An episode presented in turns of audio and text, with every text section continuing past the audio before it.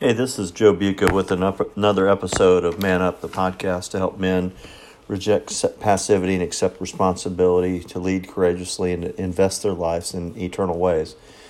Um, I want to share a conversation I had with a, uh, a, younger man than me, which isn't necessarily a young man, but a guy that's in his mid to late 40s or 30s, I mean, and early, you know, uh, actually in his early 40s.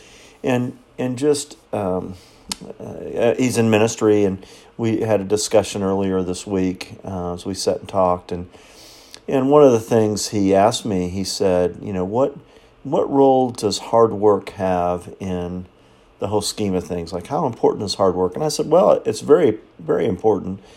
And I, I said, but let me twist what you'd asked me a little bit of, uh, you know, what role does good works play in our salvation? And I said something a little harsh, so you might have to cover your ears. But but I said, well, well, good works come at the ass end, A S S E N D. He thought I said ascend, which I guess maybe has a has a dual meaning. But I said good works are important, but they're not what gets us favor with God. And I shared with him Ephesians 2 8, 9, and 10, which says, For by grace you've been saved through faith, not of, not of yourselves, it's a gift of God, not as a result of works that any man should boast. And then verse 10 says, that's 8 and 9, For we, we are his workmanship created in Jesus for good works, which God prepared beforehand for us to do.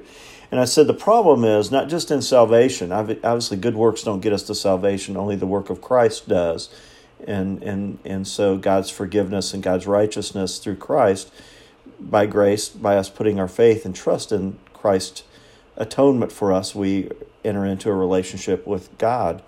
But I said it's not only that that good works don't get us to God, but as we begin to walk with Christ, good works actually aren't the basis of what pleases God.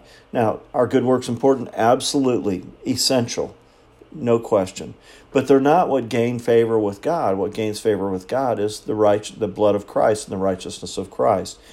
And we went on to talk more about it, and I and I just said, you know, there are kind of two keys right now in my life, and I think most most of the men that I know and work with.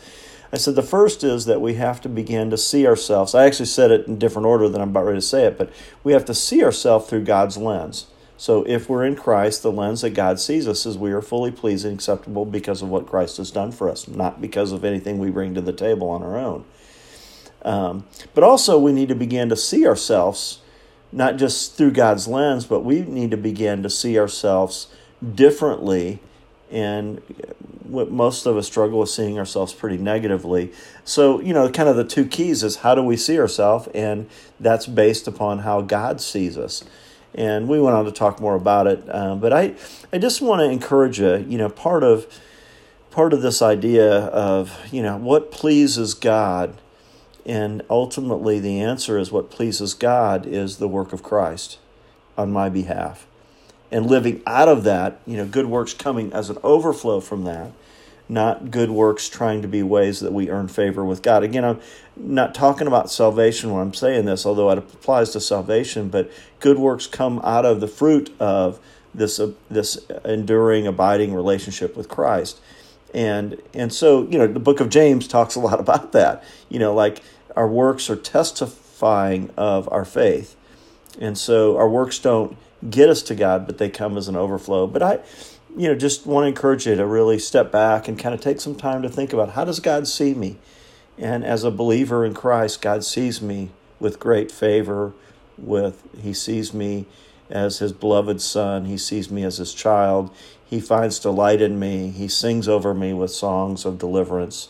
And I think of other scriptures that just define how God sees me as holy and blameless with great joy in Christ uh, and the freedom that comes from that. And then I'm able to begin to see myself accurately. But just uh, just some thoughts for today. Hope that challenges you and um, and is something you can begin to think about uh, integrating into your life.